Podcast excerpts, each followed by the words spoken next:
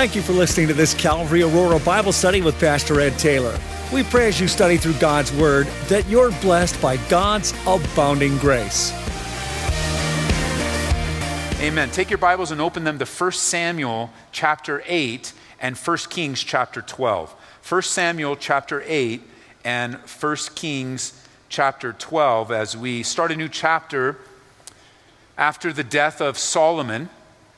So far in our studies through the history of Israel, we've met the first three kings of Israel. The first king, his name was Saul. And the best way to describe Saul is that he was empty hearted toward the Lord, dark hearted. Then, the king that took over after Saul was David. David, we could say his heart was full toward the things of God, committed. Solomon, the next king, David's son, well, his heart was half hearted. He wasn't fully committed. And while David, with his united heart toward God, he left to his son a united kingdom, Solomon, with a half heart toward God, leaves to Rehoboam a divided kingdom. Really, in through, he left, he left Rehoboam a united kingdom, but through his upbringing with Rehoboam, the kingdom ends up divided tonight. The only reason the nation of Israel has a king is because they asked for it. They, they saw the other nations and they wanted to be like the nations. They didn't want the, the exclusivity of having what is known as a monarchy and, and a theo, not a monarchy, that's what the king, that's what they got because that's what they asked for. They, they were not satisfied with a theocracy, and that is God leading through godly men, but that God was the leader. Instead, they wanted like they wanted a monarchy like all the nations around them. Even though, notice with me in 1 Samuel chapter 8, even though God warned them how having a king would be detrimental to their lives. Notice with me in verse 10. So Samuel told all the words of the Lord to the people who asked him for a king. And he said, This will be the behavior of the king who will reign over you. He'll take your sons and appoint them for his own chariots to be his horsemen. Some will run before his chariots.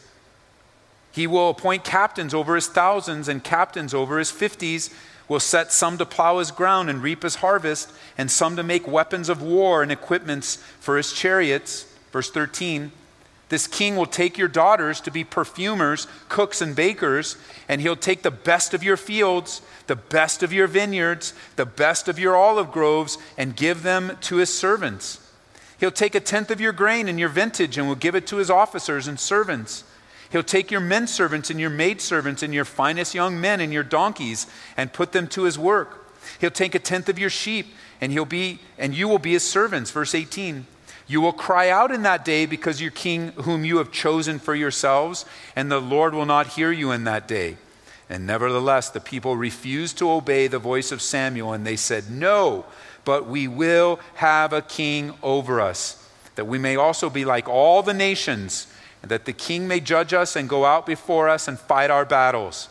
And Samuel heard all the words of the people, and he repeated them in the hearing of the Lord. So the Lord said to Samuel, Heed their voice and make them a king. And Samuel said to the men of Israel, Every man go to his city. It happened. It happened because God's word is true. The Bible even says in such strong words, Let God be true and every man a liar. God's warnings are true, God's wisdom is true, God's word is true. And even though they were warned, they still asked. Solomon disobeys God. The biggest disobeyment, the, the biggest act of disobedience was by multiplying wives, concubines, exactly what the king was told not to do. And he did. Why was the king told not to do this? Because they were warned, the king was warned, if you multiply wives, they're going to turn your hearts away from me and you're going to become idolatrous. What happened at the end of Solomon's life? He became an idolater. I mean, all, I think all the way through his life because he didn't just multiply all these wives overnight. It was the course of his whole kingdom, it was the course of his life, it was the legacy that he left to his son Rehoboam. And the nation will wrestle with the sin of idolatry through its entire history. And we see it picking up in 1 Kings 12. This will be a thorn in the side of Israel. Even now, as they separate between Israel and Judah, it will be a thorn in their side moving on. Pick up with me in chapter 11, verse 41. And the rest of the acts of Solomon, all that he did in his wisdom, are they not written in the book of the Acts of Solomon? And the period that Solomon reigned in Jerusalem over all Israel was 40 years. Then Solomon rested with his fathers and was buried in the city of David, his father, and Rehoboam, his son, reigned in his place. Now, Rehoboam went to Shechem, for all of Israel had gone to Shechem to make him king. So it was when Jeroboam, the son of Nebat, heard it, he was still in Egypt, for he fled from the presence of King Solomon and had been dwelling in Egypt, that they sent and called him. Then Jeroboam and the whole congregation of Israel came and spoke with Rehoboam, saying, Your father made our yoke heavy.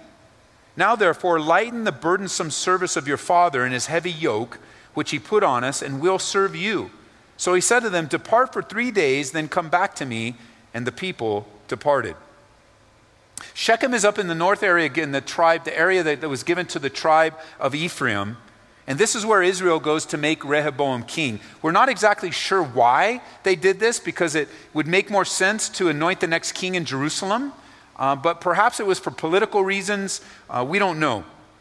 But Jeroboam was sent for while this was taking place. And he comes sort of as a representative telling Rehoboam, he uses the phrase that your father, notice verse 4, made our yoke heavy. That little phrase encompasses everything that we read recent, previously in 1 Samuel chapter 8. A large growing government is going to put a heavy burden on the people of that government. We call that today taxes. And the larger the government, the more taxes that are collected, so that the government gets larger and the more taxes collected. That's what's happened with Solomon. He put a heavy yoke. With all his building projects, all that needed to be done, they needed to be paid for. And how were they paid for? But through the people. And it was hard and it was difficult. The kingdom under Solomon was very different than the kingdom under David. So the heavy yoke, the heavy yoke, for those of you that are new to the Bible, the word yoke is referring to a, a, round wooden instrument that they would put on on animals. It would have two holes in them, and they would yoke together two animals to plow the field together. That's why in the New Testament, when it speaks of getting into relationships, whether it's a marriage or a dating relationship or even in a business relationship, David uses the same exact picture. He says, Don't be unequally yoked with unbelievers. You can go ahead and Google it. Don't do it now because you're in Bible study, but you can Google it. It'll show you a picture of an ancient yoke. And the idea is, is that when you put an ox on one side of the, on one side of the yoke, you want to then yoke that or put that, uh, that ox together with another ox. That way they will work together. You don't want to put a donkey in one side and an ox in the other side because then they wouldn't work together. So, in that same picture, the yoke the yoke, that, that, that heaviness that was placed upon their necks was too much for them. Unlike, of course, Jesus, he uses the same exact illustration, doesn't he? He bids us to come to him as our Savior. He bids us to come to us as the Savior of the world, and he says, You come to me because my yoke, what I'm going to place upon you, is much easier, and my burden is light. Jesus has come to take burdens away from us, not add them. And that's the picture, that's the word. It's a yoke. You can Google it to get a picture of it later. So it was costly and expensive. It was difficult for the people. And, and this is how they're feeling. And Rehoboam is asking for, and he's receiving this kind of insight. Verse 6 Then King Rehoboam consulted the elders who stood before his father Solomon while he still lived, and he said, How do you advise me to answer these people? And they spoke to him, saying, If you'll be a servant to these people today and serve them and answer them and speak good words to them, then they will be your servants forever. But he rejected the counsel which the elders gave him and consulted the young men who had grown up with him, who stood before him. And he said to them, What counsel do you give? And how should we answer this people who have spoken to me, saying, Lighten the yoke which your father put on us? And the young men, verse 10, who had grown up with him, spoke to him, saying, Thus you should speak to this people who have spoken to you, saying, Your father made our, our yoke heavy, but you will make it lighter on us. Thus you shall say to them, My little finger shall be thicker than my father's waist. And now, whereas my father laid a heavy yoke on you, I will add to your yoke.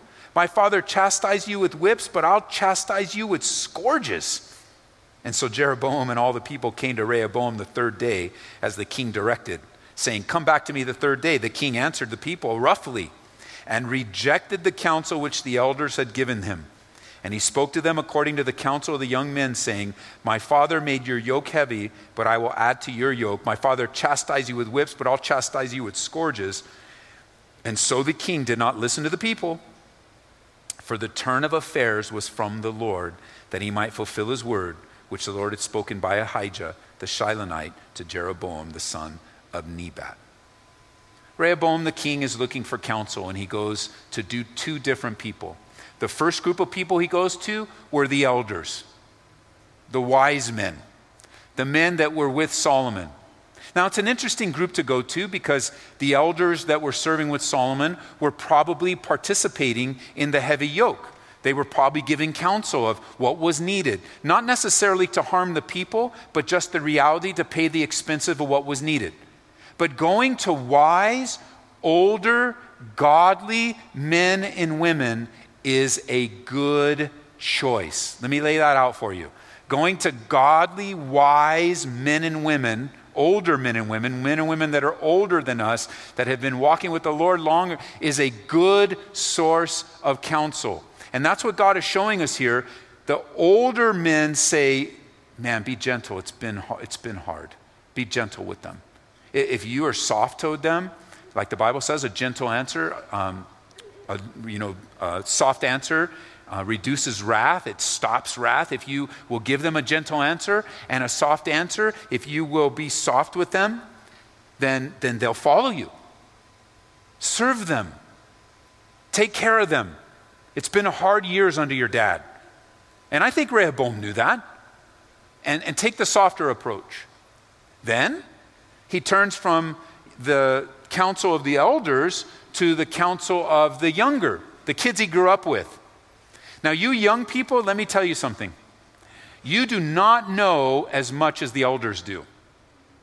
That's why the Bible teaches us to respect our elders.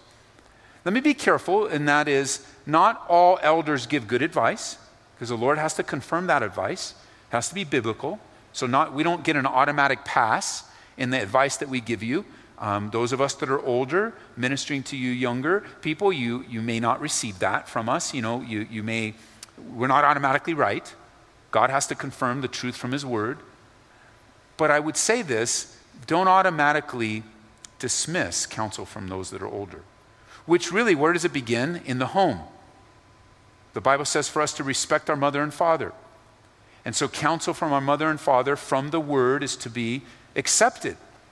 We we actually, as parents and as leaders, we, we actually have some good advice from you from the Bible. It's good advice. You may not want to hear it, you may not want to receive it, you may not even like it, but you have to trust it's from the Lord. You have to trust, for example, one piece of advice I'm giving to you, young people, is the, your peers are probably going to agree with you. They're probably going to have counsel. Hey, what do you think? Should we go party? Yeah, man.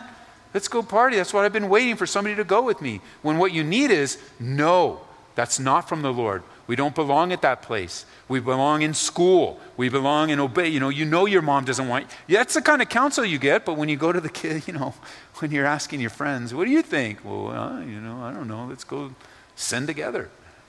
And because they're your friends, you follow them. God has put older people in our lives I have some older people in my lives, including my pastor, that I'll call so he could speak into my life. He can tell me what. I think the age also is even related not just to age chronologically, like how old we are, but also those that are older in the Lord, that have been in the Lord longer than us. We shouldn't just dismiss counsel because it's from an older person. I don't know what it is about us, but there is a sense in us because they're older. We, oh, you don't know, you know, you're not connected with reality, you don't understand. Well, it's in those times you really have to take the counsel of those that are older and receive it, confirm it from the word, and make the right decision. The counsel from the elders was wise. It was a wise piece of counsel. Go gentle with them. The verse I was trying to quote is in Proverbs 15. A soft answer turns away wrath. It's Proverbs 15:1. But harsh words stir up anger. And the best leadership in the world was modeled by Jesus as he was a servant. And for the many years I was in the corporate world, I remember they would hire different consultants and different people to come in, and they would get us all into a room as management, and they would put up all the, the PowerPoint and give us all the books, and they were teaching us servant leadership. Like they're the ones that found it, and they're the ones that created it. You won't believe this is the best thing for our company. It will make us billions, and it'll have, a, have the. It's servant leadership, and they were teaching it like they're the ones that invented it.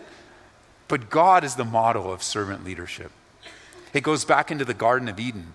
I mean, it goes back into the creative process of the first seven days of creation where God served us by creating this world and creating us, creating Adam and his wife, creating a beautiful, pristine area, creating the animals and, and all of creation. Why? To serve us so we might enjoy fellowship with him. And then, even after Adam and Eve failed in such great sin, God, he went after them where are you? Serving them, wanting to bring them back. All the way fast forward to your life and mine, where God would serve us by sending his own son, Jesus Christ, to die on our behalf. But Jesus, he's the, he's the epitome of servant leadership. And as we've been learning on the weekends, that, that is a key principle in our fellowship. We must be the servant of all. We don't arrive at some position, uh, we don't gain some title where we serve less. It's, it's the opposite. The more responsibility that God gives us, the more we serve, the more we give ourselves to the Lord, the more we lay our lives down until He comes again. And the advice they gave was wise, it was good. And, and God spoke that to him through the elders. Yet, the counsel that he received was go hard on them, man. Just start ruling with force, rule with cruelty, rule with manipulation. And the sad thing is, is notice in verse 8, it's the bad decision that he makes. He rejected the counsel which the elders gave him. He rejected the counsel that the elders gave him. Or you could say from the conclusion, he rejected the good counsel of the Lord. And may I just say, when you receive good counsel, please don't reject it, as painful as it is and as difficult as it'll be. Don't reject good, sound counsel. Because not only will it affect you, but it will affect, as you'll see, the generations after you. Receive sound counsel. I mean, anyone, even with just a basic understanding of treating human beings, could see, without any spiritual, without any spiritual understanding, could see that serving people rather than hurting people is the right decision. That it's not God's will to rule with force or cruelty or, or power trips. Don't make it harder for people, but make it easier for them. And even in the church today, there is this model of ministry, and people that believe that ministry is to be done through manipulation, through guilt, through fear, through power, through force, even cruelty to oversee people. I'm shocked at some of the stories that are shared with me in people's lives of how they were treated in a previous church or by someone saying they're representing God. I was just flipping through the channels the other day, and this guy that has been exposed as the thief. I mean, even his commercial, even his little commercial, some of you might have seen it yourself. Peter Popoff giving away free miracle water. And then they go through an interview. Well, I, I got my miracle water and God gave me $40,000. And I got my miracle water and God gave me my brand new car. And I got my, and so he gets on, you get your miracle water too for free. And you're just like, no. This guy's been exposed as a fraud many times before. And he's ripping people off in the name of God by giving them what they think is a free vial of water. Instead, they're going to be slammed with it and guilt and manipulated as soon as they get on the phone. And on and on the list goes. Turn over to 1 Peter chapter 5 with me. Would you hold your place in 1 Kings? Let me give to you a simple motto, especially you guys praying about serving, praying about being a part of the ministry, praying about stepping into taking responsibility to serve people in Jesus' name, or you're in the early stages of that. Uh, let me give you a verse to chew on. It's one of the verses we use in our servants class. But let me give you something to, to really chew on and meditate on as you're thinking about serving. Should I listen to the elders that's giving counsel? Go serve them, take care of them. Or should I use the younger, uh, take advantage of them and, and, and put your thumb down them any harder? Well, here's what the Bible says. And, and Peter would know, chapter 5, verse 2.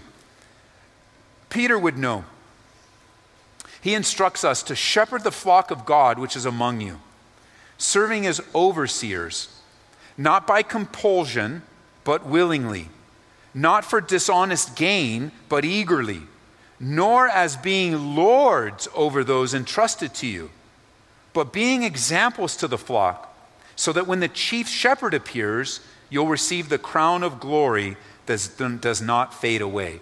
It's one of the best summaries of Christian service and ministry that's in all the Bible. All the ingredients. Serve them, be among them. Don't serve because you think you have to, but serve because you want to. Don't be lording over your authority. Don't we get enough of that in the world? don't we get enough of that at work? You, know, you don't lord. The authority is not mine and it's not yours. And, and God, He represents Jesus. He, you know, in Psalm 23, it, it isn't it isn't Jesus lording over. In Psalm 23, he's the good shepherd that takes care of the sheep. That's what he says in John's gospel as well. When we refer to him as Lord, as we often do, we're referring to him not as being lording over us and forcing us to do anything. God doesn't force us to do anything, He leads us, He reveals to us, He brings conviction into our hearts, and we respond. So we refer, refer to Jesus as Lord. We are acknowledging him as the ultimate authority of our life. That's what we're saying. When you say that, when you're praying, Dear Lord, when you see that in the scriptures, you, you are referring to him by a title. And that title is He is the master of your life. That you and I have voluntarily submitted to Him. That our allegiance is to God. And He is our Lord. And you have to think sometimes of how often we use that word and how often we don't respond to God as our Lord in our actions.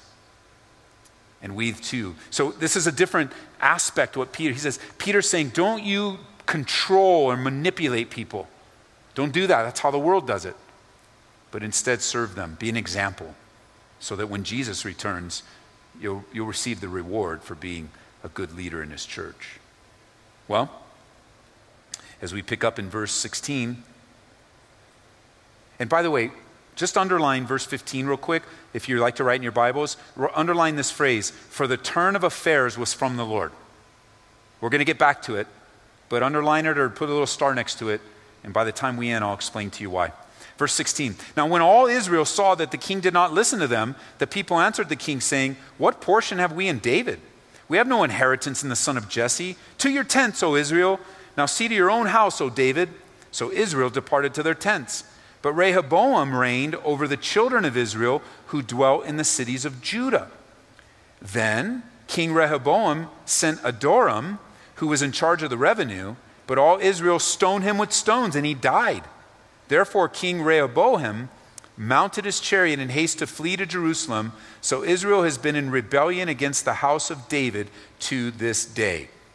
Now, this is the beginning of the divided kingdom. The 10 northern tribes refused to serve Rehoboam, instead, choosing to serve Jeroboam, which begins this divided kingdom. It was the tribes of Judah and Benjamin that followed and stayed with Rehoboam. And so now we have the divide. No longer a united kingdom. We've got 10 tribes against two tribes. And this begins the divided kingdom. Division always destroys. Division's not going to end well. God's heart, the Bible says, is for reconciliation. That's his heart that God even speaks to us that He has given us the ministry of reconciliation. Primarily, that is our responsibility to share the gospel and love people and tell them about the love of God, but also within the body of Christ. It's God's heart for us to be reconciled.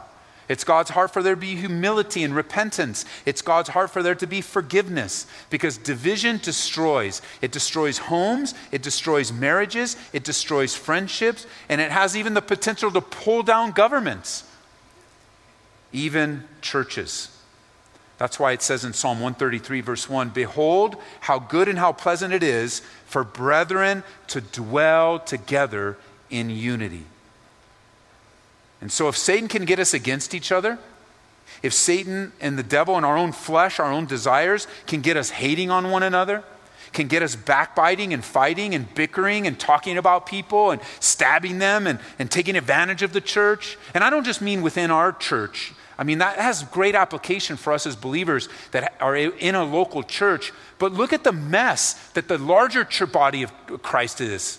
And how easy it is to say, well, we don't, we're not one of them, and we're not one of them, and I don't like that, and they don't do it wrong. I mean, that's, that, I don't, I don't know. I don't know how the Lord feels about that in particular.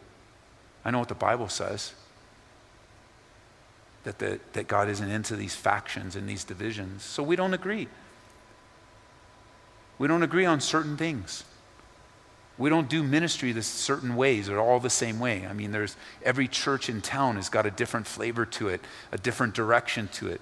You know, every real church that's preaching the true gospel of Christ and is pointing people to the cross of Jesus Christ, his birth, his, his death, his resurrection. I mean, churches have variety because there's a variety of people in the world.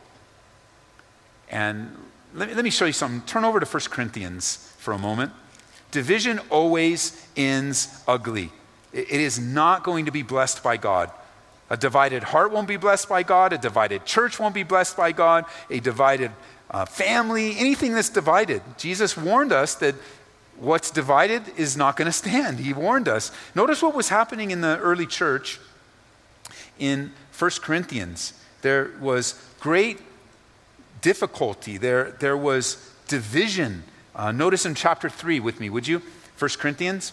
It just, the Lord just put that verse in my mind. I want to read it to you, just so you know that churches deal with this stuff. It's normal, it's just not good. You know, it's normal, but just because something's normal doesn't mean it's from the Lord. The Bible says division is carnal.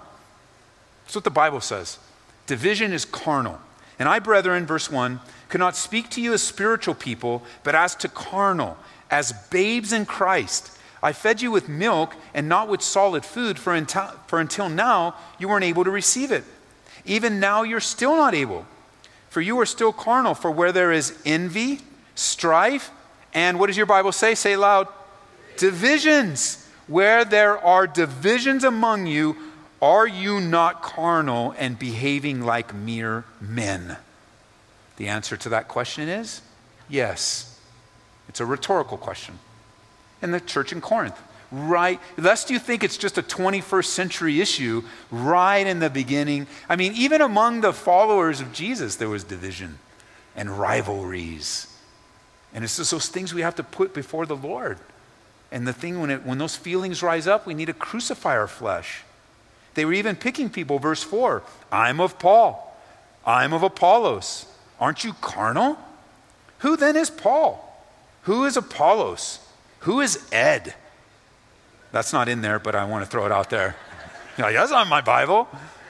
Who are these guys? Well, they're ministers. Remember what I told you? The word minister literally means servant. They're ministers through whom you believed, and the Lord gave each one. And this is isn't this encouraging? We're all in it together. I planted, Paul says, Apollos watered, but God's, He gave the increase. So neither he who plants is anything, nor he who waters, but it's God who gives the increase. Division never ends well. By the time we finish studying this part of Israel's history, the northern tribes, known as Israel, will have seen 19 kings, and only eight of those kings were good. Only eight of those kings had any good in their leadership. The southern two tribes, known as Judah, so just remember that Israel to the north, Israel is made up 10 tribes. Judah to the south, made up of two tribes, they will see 20 kings. And you know, the southern tribes, they will have zero good kings. Zero good leadership from this day forward. So out of a total of 39, or excuse me, yeah, 39, only eight good kings out of them. And we'll study them in our time. The end of their history will be Assyria scattering Israel in 726 BC and Judah being taken captive by Babylon in 586 BC. And this is the Babylonian captivity, you recall, that is tied together with Ezra, Nehemiah coming back to rebuild the walls because Jerusalem was laid desolate and the temple was destroyed and the walls of Jerusalem. Yet, there's good news. Let me show you something else. Go to Ezekiel chapter 37. There's still good news with this in the divided kingdom because God spoke of a future in the Bible and, uh, and prophetically in Ezekiel. So I'll give you some time to find it. Ezekiel 37. It's going to be backwards to the left. Ezekiel 37. Pick up with me in verse 15. God had a word of, be, of the land of Israel being reunited and no mention of division. Again, the word of the Lord came to me, saying, As for you, Son of Man, take a stick for yourself and write on it for Judah and for the children of Israel, his companions. Then take another stick and write on it, for Joseph the stick of Ephraim, and for all the house of Israel, his companions. Then join them one to another for yourself into one stick, and they will become one in your hands. And the children of your people will speak to you, saying, Will you not show us what this means? Say to them, Thus saith the Lord God. Surely I will take the stick of Joseph, which is in the hand of Ephraim and the tribes of Israel, his companions, and I will join them with it with the stick of Judah and make them one stick, and they will be one in my hand. One in my hand. Notice verse 21. And then say to them, Surely I'll take the children of Israel from among the nations, wherever they have gone and will gather them from every side and bring them into their own land, and I will make them one nation in that land. Jot this down. May 14th, 1948, Israel was declared a nation once again, a sovereign nation. And God is still bringing back and fulfilling this prophecy in Ezekiel of bringing back the Jews to their promised homeland, even to this day. And your church is a part of helping we have missionaries there helping bring back and fulfill prophecy. It's amazing. And here there, there's, there's not a lot of mention of division in Israel today because God is fulfilling his word. Okay, come back and let's find our way through the rest of the chapter here. Now, in verse 21. When Rehoboam, when Rehoboam came to Jerusalem, he assembled all the house of Judah with the tribe of Benjamin, 180,000 chosen men who were warriors to fight against the house of Israel, that he might restore the kingdom Rehoboam and the son of Solomon. But the word of God came to Shemaiah, the man of God, saying, Speak to Rehoboam, the son of Solomon, king of Judah, to all the house of Judah and Benjamin, and to the rest of the people, saying, Thus says the Lord, you shall not go up or fight against your brethren, the children of Israel. Let every man return to me, or return to his house. Mark this. This is the second one I want you to mark in the chapter. For this thing is of me. Notice the capitalization. Let every man, don't go to war, let every man return to his house, for this thing is of me. Therefore, they obeyed the word of the Lord and turned back according to the word of the Lord. So Rehoboam sees the division. He decides to solve it with a war to win back unity. Why was that his first response? Why was his first response? Why did that seem to come so quickly for him? Why didn't he send messengers? Why is it, why is it immediately go to war? Well, his dad multiplied horses too. The two things that kings weren't supposed to do multiply wives and multiply horses. And you say, Ed, what's the big deal about horses? Well, horses were symbolic of what we would say today, how what God would say to a king today is one man, one woman, one lifetime king. Don't turn in, don't multiply wives like all the other kings do. Don't do that, which is still happening in the Middle East today, by the way. This isn't anything that's ancient. The, the, those that are leading Middle Eastern countries, many Middle Eastern countries under Islamic rule, multiply wives. It's still happening. But what we would say today is don't multiply wives and also don't multiply war machines because you'll trust in them. And that's what Rehoboam turned to. What did his dad provide for him? What tools did he provide to his son? Idolatry and a war machine. Dads, prepare your kids well. Prepare your kids well. They're going to use the tools that you give them unless God somehow breaks through and frees them from your bad example. Prepare your kids well. Give them the right tools. Disciple them. Pray with them. Have that family time of talking about the things of God. Don't depend on Sunday school. Don't depend on the pastors in high school or junior high. You families that have kids in our school, don't depend on our school to disciple your kids. We will serve you and we will help you. And if it's the only thing they give, we will give everything that we can to that cause. But you are the primary responsibility for your children spiritually.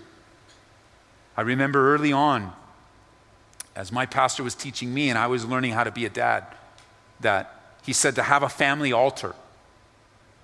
To, to, have a family altar. And what he meant by that was to have a symbolically, a symbolic time where God is honored in your home that he takes more precedent than the television or the internet or the phones in our day. That, that God would be center stage. That you pray with your kids before they go, you drop them off at school.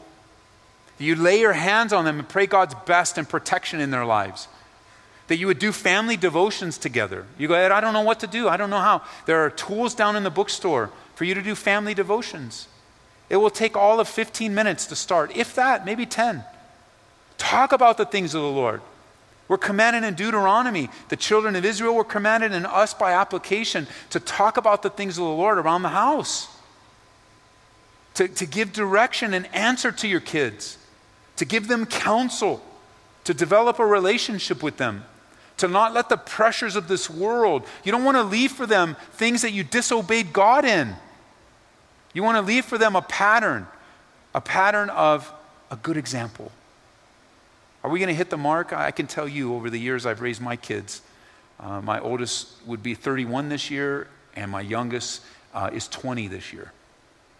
And I look back at my track record, and I can't tell you that we did family devotions every night. You know why? We didn't. And I can't tell you that I prayed with them every night because sometimes I wasn't home at night and I didn't pray with them, or I was arguing with Marie and we didn't have family devotions. I, I can't stand before you and say that I have a perfect track record as a dad, but I can say this God revolutionized my life, and I poured what I could into my kids.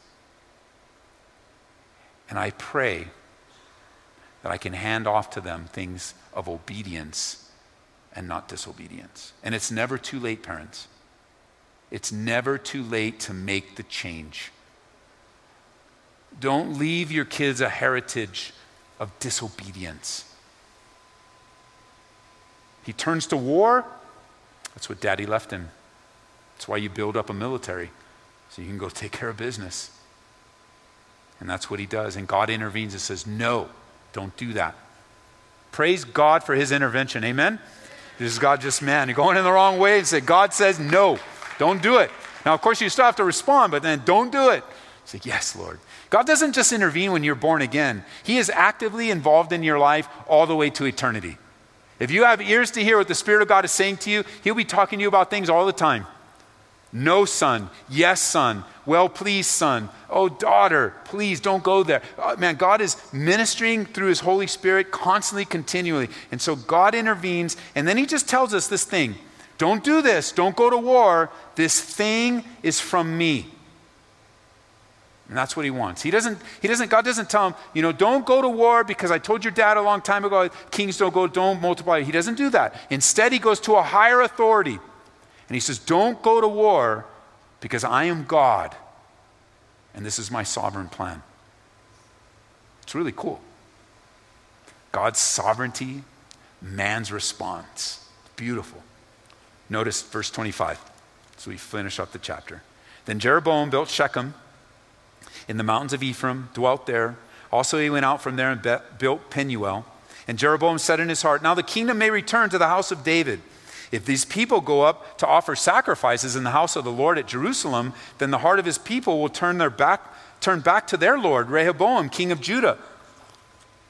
And they'll kill me and go back to Rehoboam, king of Judah. Therefore, the king, verse 28, took counsel and made two calves of gold. That sounds like a great idea and said to the people, It's too much for you to go up to Jerusalem. Here are your gods, O Israel, which brought you up out of the land of Egypt. And he set one up in Bethel, and the other he put in Dan. Now, this thing became a sin, for the people went to worship before the one as far as Dan. He made shrines on the high places and made priests from every class of people who were not of the sons of Levi. Jeroboam ordained a feast on the 15th day of the eighth month, like the feast that was in Judah, and offered sacrifices on the altar. So he did at Bethel, sacrificing to the calves that he made. And at Bethel, he installed the priests of the high places, and which he had made. And so he made offerings on the altar, which he made at Bethel on the 15th day of the eighth month, in the month which he had devised in his own heart. He didn't get this from the Lord. He devised it in his own heart. He ordained a feast for the children of Israel, offered sacrifices on the altar, and burned incense. So Jeroboam, far from Jerusalem, wants to make it easy for the people to worship. He thinks if they go back to Jerusalem, they'll align themselves back with Rehoboam. So what does he do? He wants to control them. Not only by preventing them from going to Jerusalem and possibly being influenced, but also controlling their worship. And he creates these calves. Here are your gods. And they set them up, one in Dan, one in Bethel. Now, uh, those that go with us uh, on our tour to Israel, we're going to go up in the northern part. And one of the stops that we stu- one of the places that we stop and have a Bible study is is this very area where they set up the golden calf in Dan. And they built this kind of replica type of, of altar to kind of give you the visual of what it would look like. You can also look that up and see it you can't go with us to Israel. And we'll be up there and we'll talk about this very thing. You're standing right here where Jeroboam was creating these calves for false worship to control the people. He also appointed priests and did his own feast days and lined them all up so that they would pattern and mimic the true following of God. And, and, I was thinking, how many concessions and compromises are we willing to make in order to hold on to what we think we control? How many concessions, how many compromises it will take for you to finally see compromise is not helping you grow in the things of God? But you see compromise after compromise. I mean, just fashioning the calves, like, no, no, no, don't do that. Don't do that. And, and that's where we leave. The, the, the nation's going to be dis- in disarray. And it's going to be difficult days as we study through First Kings. Now, before we leave, one final thing. Come back to me, come back with me to verse 15 of chapter 12. This phrase, for the turn of affairs, was from the Lord. And also, uh, as you look, the other one I asked you to underline was what? Verse 24. For this thing is from me. And verse 31 of chapter 11 and he said to Jeroboam, Take for yourself ten pieces, thus says the Lord, the God of Israel, Behold, I will tear the kingdom out of, your, out of the hand of Solomon and will give ten tribes to you. The Lord says this is from him. That's what God says. And it's scriptures like these that cause people great difficulty and cause great division. It sounds like, well, wait a minute, Pastor. It sounds like he doesn't have a choice. If this is from the Lord, then what choice does he have? He just got to do it. He didn't have a free will to choose otherwise. If God has it already planned out, then that's not very fair. Now, what does that mean for me? Do I just assign myself to what is known in the world as fate or some kind of blind predestination that we have no choice in the matter, that God would take away the free choice that He's given. And it's a common tension between what's known as God's sovereignty and man's free will. It's a great tension. It's hard for us to, to conceive the predestination of God and, and his sovereignty and his power over all things, and yet the fact that he holds us responsible for our own decisions. He holds us responsible. God's not responsible for our decisions, we are. And it's passages like these that has just caused so much friction in the church, so much tension, so much infighting, so much division. And I was going to add a little paragraph of, of study uh, today, but I decided instead of doing that, the next time we're together, I'm going to teach on the topic of predestination. I'm going to take us back to Romans chapter 8, and I'm going to take us through verses 29 and 30, and I'm going to lay out before you what I believe the Bible teaches on the topic of predestination. So it will be an in depth. We won't just cover it briefly, we will dedicate a whole night to it as we did many years ago on a weekend. So it's not enough for us. But here's the thing I want to leave you with this. Before we get to that study, I want to leave you with this. Our problem is that we are always trying to bring together God's sovereignty and man's free will, to syncretize them, to bring them together so that they make sense to us. We're always trying to make sense to us. Something in us, especially in our Western mindset, we've got to figure everything out. We have to have an answer for everything. But listen, my Bible says that God's ways are not my ways, and his thoughts are not my thoughts. That there are things that God does that are not the way I think. And over and over again, you, you watching through, you watch through ministry, there, there are many things that God does that are counterintuitive to the human, to human reasoning. Like you're rereading something, you go, I don't think I'd do it that way. You know, just think of something simple, just something simple.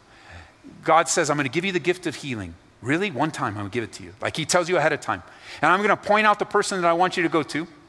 And I'm going to send you there. You're going to get, your boss is going to give you an extra hour of lunch so you can spend some time. I'm going to tell you right where to go. I'm going to send it to you on your phone. All you have to do is click it, follow the directions, come. And when you get there, all you need to do is spit in their eye.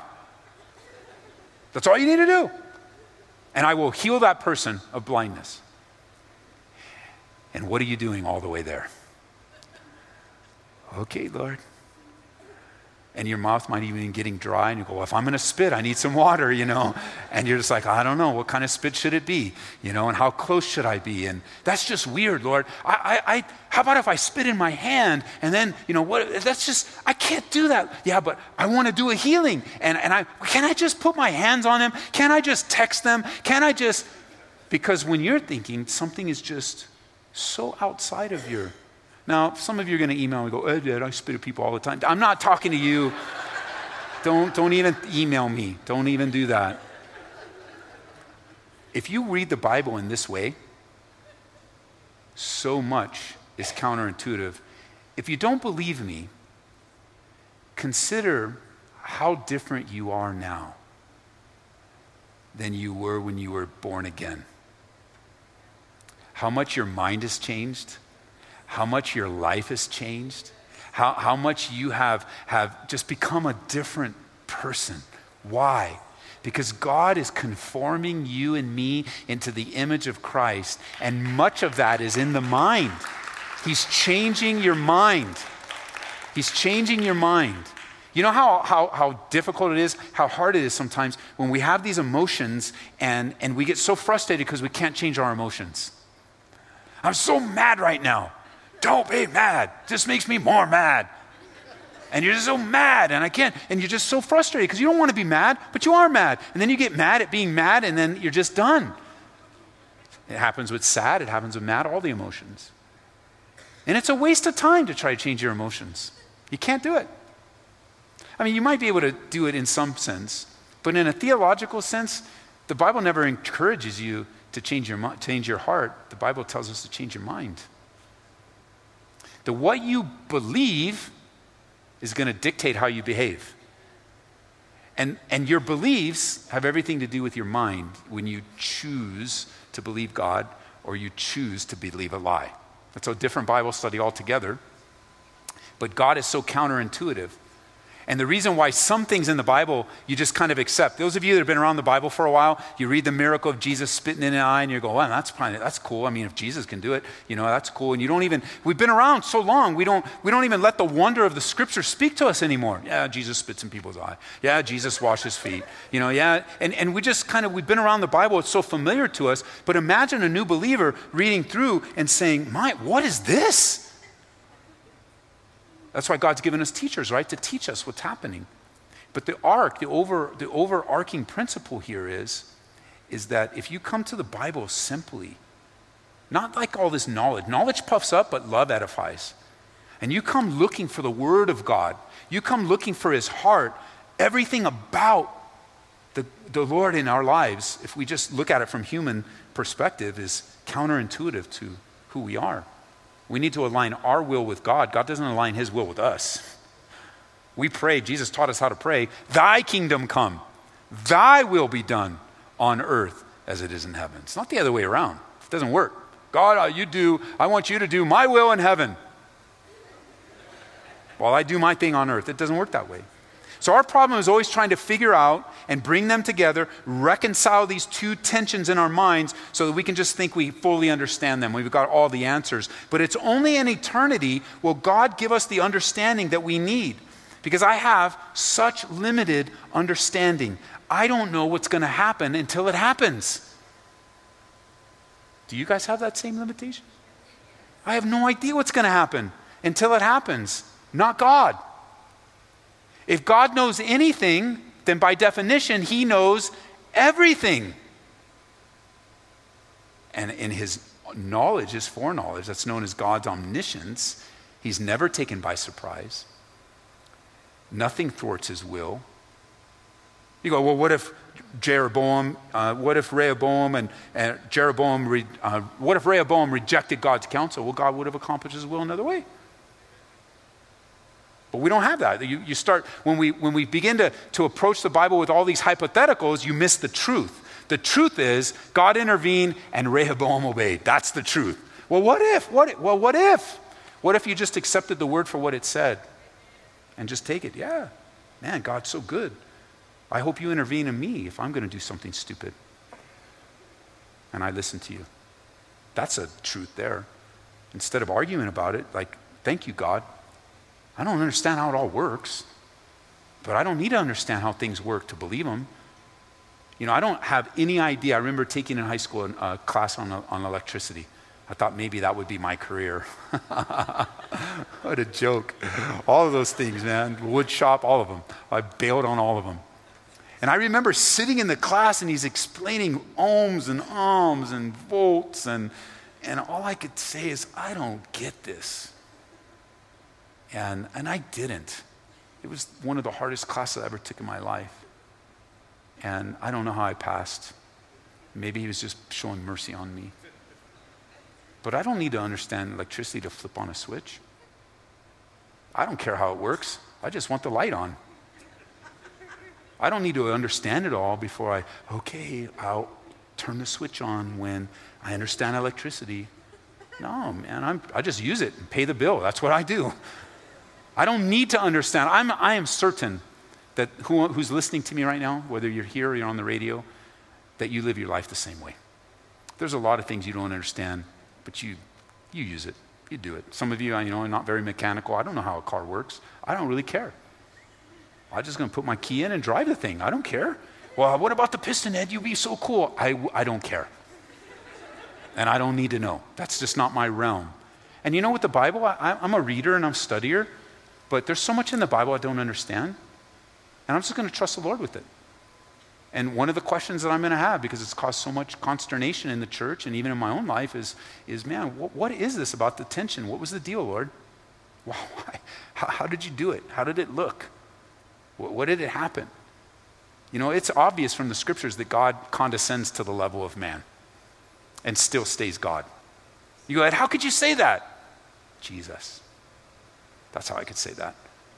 God became man, dwelt among us, met us where we were at. He didn't make us come to his level and understand everything that he needed to know. He came that he knows he came to our level and helped us understand what we needed to know. Isn't a God good that way?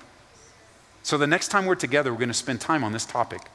It'll be more of a theological Bible study, and it'll be good and in depth as we see God's plan being worked out in Rehoboam. He listens to the unwise counsel of his peers, making foolish mistake, divides the kingdom, and yet behind it all, God is working out his plan. He's going to work all things together. That's what Paul tells us all things together for good for those that love him.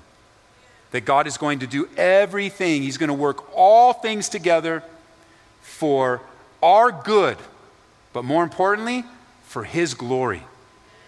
God's at work behind the scenes. And we'll learn some of that next week. So, God, thank you for this section of scripture as we learn by Rehoboam, Jeroboam. I know people reading ahead might just kind of not know what these chapters are all about or what the facts are, but I thank you for giving us insight and, and understanding of different principles and lessons that we can learn. And, and I just pray for the next time we're together, God, uh, next time that we gather together, that on this topic of predestination and, and, and on the, the, the real heady part of, of what this means and as this word is being used, Lord, that you would help us, give us understanding. And I, I just pray right now that I, I know there are people right now that have some things in their life that they don't understand. And they might even be feeling like they're a bad Christian because they don't understand. They don't understand what's going on. They don't know why. They might even been asking you, God, why? And maybe even like feeling guilty about that. Why would I ask God why? And I just pray for them right now. You guys know who you are. I especially believe someone listening on the radio that, that there's just there's this sense of questioning God and, and then condemnation. But God, you have freed them. You love them. You have compassion on us when we don't understand things. But you said there's going to be things we don't understand. And, and I just forgive us, Lord. We don't want it to turn into doubt or worry or anxiety, but sometimes it does. We just ask you to forgive us. Forgive us, Lord, for our wavering, for our weakness. Forgive us for letting circumstances blind us from the truth of your word and like torpedoing our faith, causing all these questions, Lord. Pour out your spirit upon us. Have your way with us as a church, Lord. Do the work inside, not just outside, Lord. Do the work in us so that you could work through us. In Jesus' name. Amen.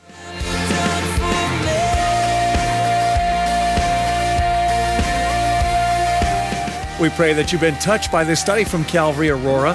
For prayer or a copy of this study, call area code 303 628 7200. Be blessed this week in the Lord.